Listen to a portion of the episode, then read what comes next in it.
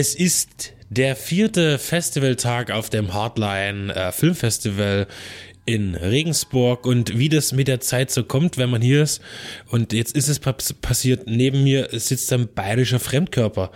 Äh, stell dich doch mal kurz vor, wer ist denn hier zu Gast gerade? Ja, servus, grüßt euch beieinander. Ich bin der Mike vom Viva la Movolution Podcast, dem besten bayerischen Filmpodcast der Welt. Der Welt. Richtig, der Welt.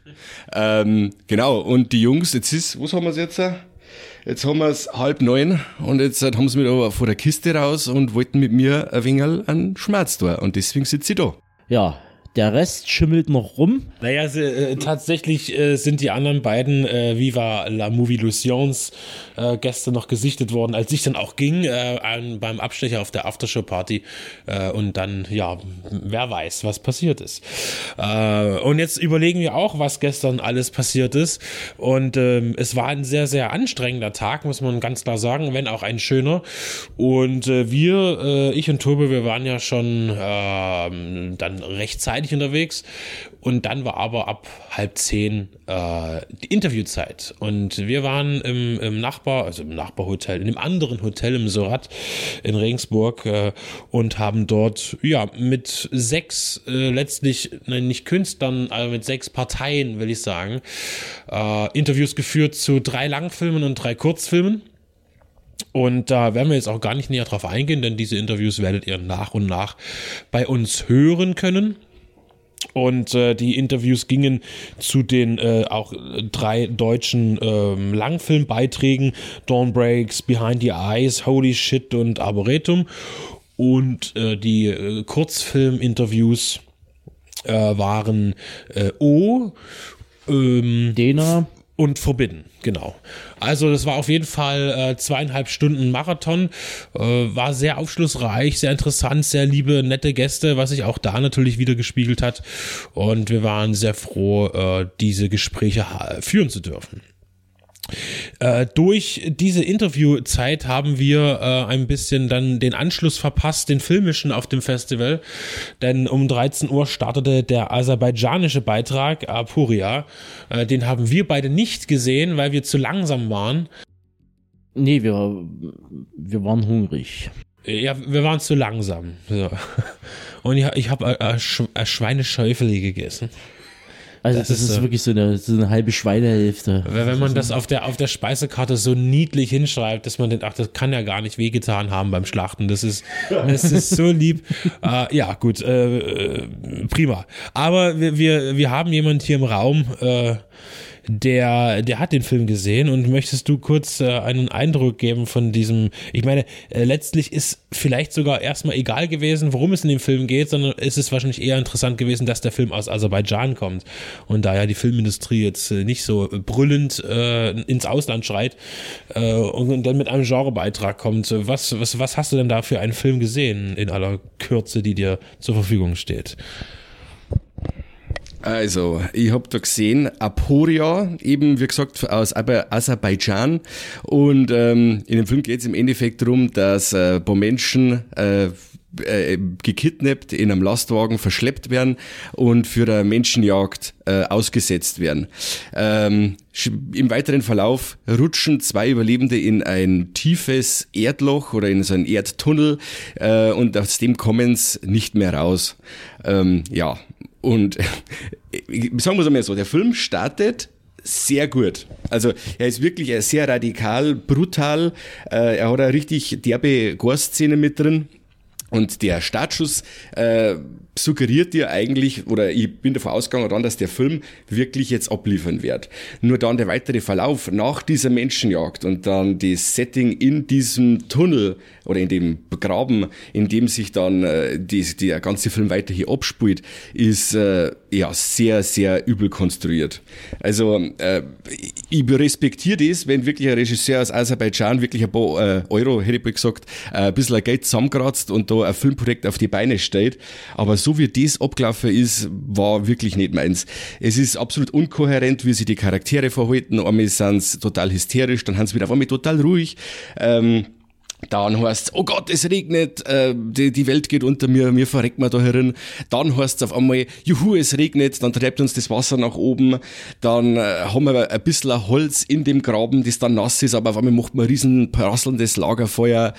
Ja, und dann auch noch zu allem Überfluss kommt auch noch eine Zombie-Thematik hinzu, nach einer Stunde, die ja wegen so wirkt, wie man sagt, okay, ähm, wir haben jetzt Material für einen einstündigen Film und jetzt braucht man noch irgendein Element, das wir da reinklatschen, was macht man da? Ach, momentan haben Zombies ziemlich aktuell, wir klatschen jetzt dann eine Zombie-Thematik mit rein, die da so äh, fehl am Platz ist wie sonst noch was. Also, das war bis jetzt mein ähm, Lowlight vom Hardline. Aber man sieht an die weiteren Filme, die noch kommen, die zwei, dass sie der Abend dann noch definitiv steigern wird. Als wir dann auch mit dazugestoßen waren, äh, war zwischen äh, kam im Anschluss ein gänzlich anderes Werk. Äh, erstens ein US-amerikanischer Film, der im Bundesstaat New York äh, Platz nahm, handlungstechnisch. Und äh, das war Slapface. Und äh, der wurde uns schon angekündigt vom äh, Hexenfilm hassenden äh, Festivalveranstalter als ein guter als als ein guter Hexenfilm und äh, in der Tat äh, hat er mir auch gut gefallen Slapface äh, die Thematik geht darum dass äh, ein ein Junge ähm, ein Kind ja äh, schon auch ein schwieriges äh, familiäres Umfeld hat. Also die Eltern sind nicht mehr da sind äh, gestorben. Er hat seinen größeren Bruder der sich auch schon sehr liebevoll irgendwie um ihn kümmert, aber auch natürlich seine eigenen äh, Problemchen hat oder eigentlich auch ein eigenes Leben führen will, nicht immer nur.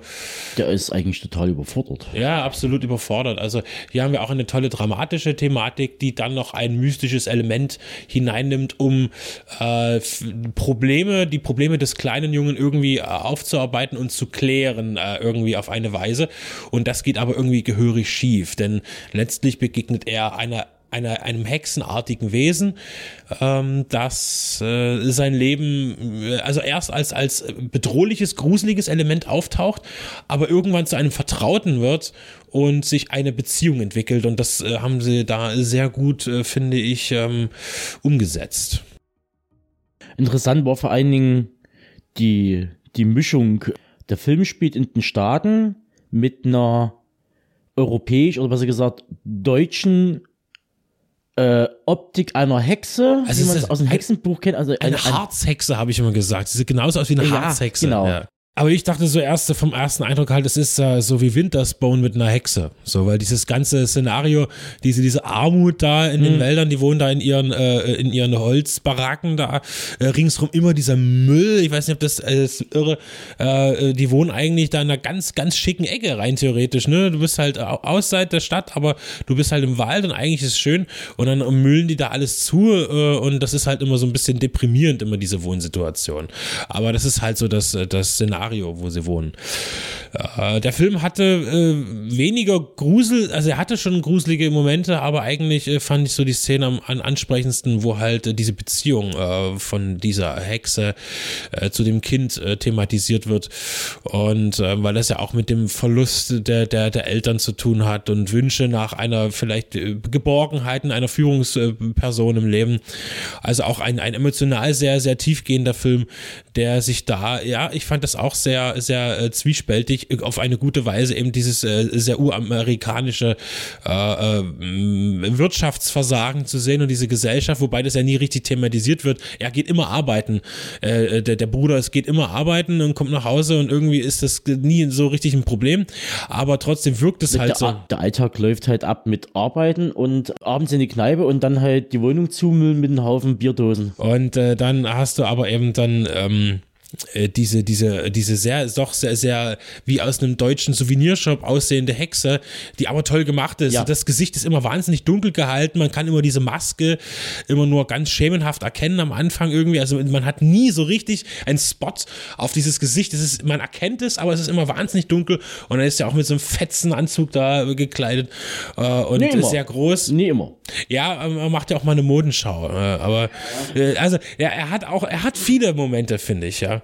Äh, äh, kurz, äh, willst du einen Eindruck geben zu, zu was du äh, gesehen hast äh, bei Slapface? Äh, ich kann mir jetzt da eigentlich nur anschließen. Ähm, der Flo hat anfangs noch gesagt, also es hilft, wenn man den Film sieht, wenn man aus der Sicht von einem Kind äh, sich mit anschaut. Und das war auf jeden Fall äh, sehr hilfreich, weil bestimmte Sachen, die in dem Film passieren, Daten vielleicht oder das rationale Denken von einem Erwachsenen ähm, da bestimmte Aktionen in dem Film gar nicht zulassen. Aber durch das, dass das alles aus der Sicht von einem Kind ist, fand ich das sehr äh, nachvollziehbar und äh, die, die Einsamkeit von dem Jungen treibt ihn ja eigentlich im Endeffekt in die Arme von der Hexe, die ihm äh, Geborgenheit gibt, den er auch umarmt, wo sie ihm der, der Bruder im Endeffekt nie geben kann. Im, Im, Gegenteil, der Film nennt sich ja Slapface und es geht ja, es kommt ja von dem, dass sie die zwei Brüder äh, abends um ihre ja, äh, Aggressionen, weiß ich nicht, mag ich nicht sagen, aber einen, einen Druck abbauen, indem dass sie sich gegenseitig abwechselnd äh, Ohrfeigen verpassen. Ich habe das eher so verstanden. Der Junge baut ja immer sehr viel Mist oder wird ja meistens aufgegriffen, das äh, wird ja thematisiert durch den Sheriff.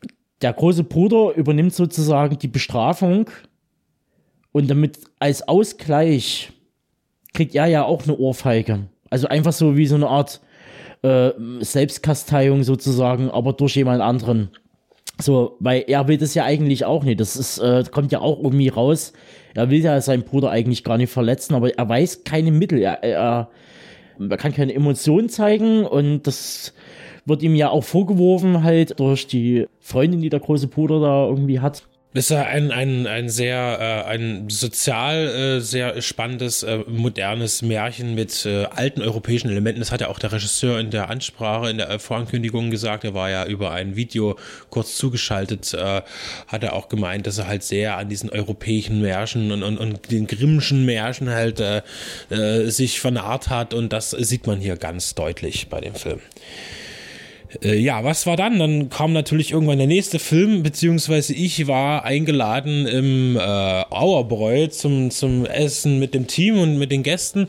Das habe ich äh, mir dann auch nicht nehmen lassen. Es kam auch zu sehr, sehr aufschlussreichen äh, Dialogen und es war eine tolle Atmosphäre. Ich muss sagen, diese, dieses Lokal ist ja irre, irre groß. Das ist eine, eine ja, gerade so äh, in, noch mit Sicht auf Corona ist es irre, was da los war, wie viele Menschen da so eng aufeinander gelegen haben und du bist da rein, das war wirklich so eine Dunstatmosphäre, ja, es war wirklich, bis rein hast erstmal geschwitzt. Nichtsdestotrotz ein tolles Lokal äh, und äh, ein sehr gutes Essen, ein, ein gutes äh, Bier und äh, toll mit den Gästen zusammen in der Crew äh, haben wir ja einige interessante Themen abgraben können. Äh, und ich habe dann dadurch, durch meine Teilnahme an dieser Verköstigung, ähm, aufgrund meiner Teilnahme an der Podiumsdiskussion, ähm, den Medium verpasst, den asiatischen Beitrag, den längsten Film des Festivals mit oh, 131 ja. Minuten.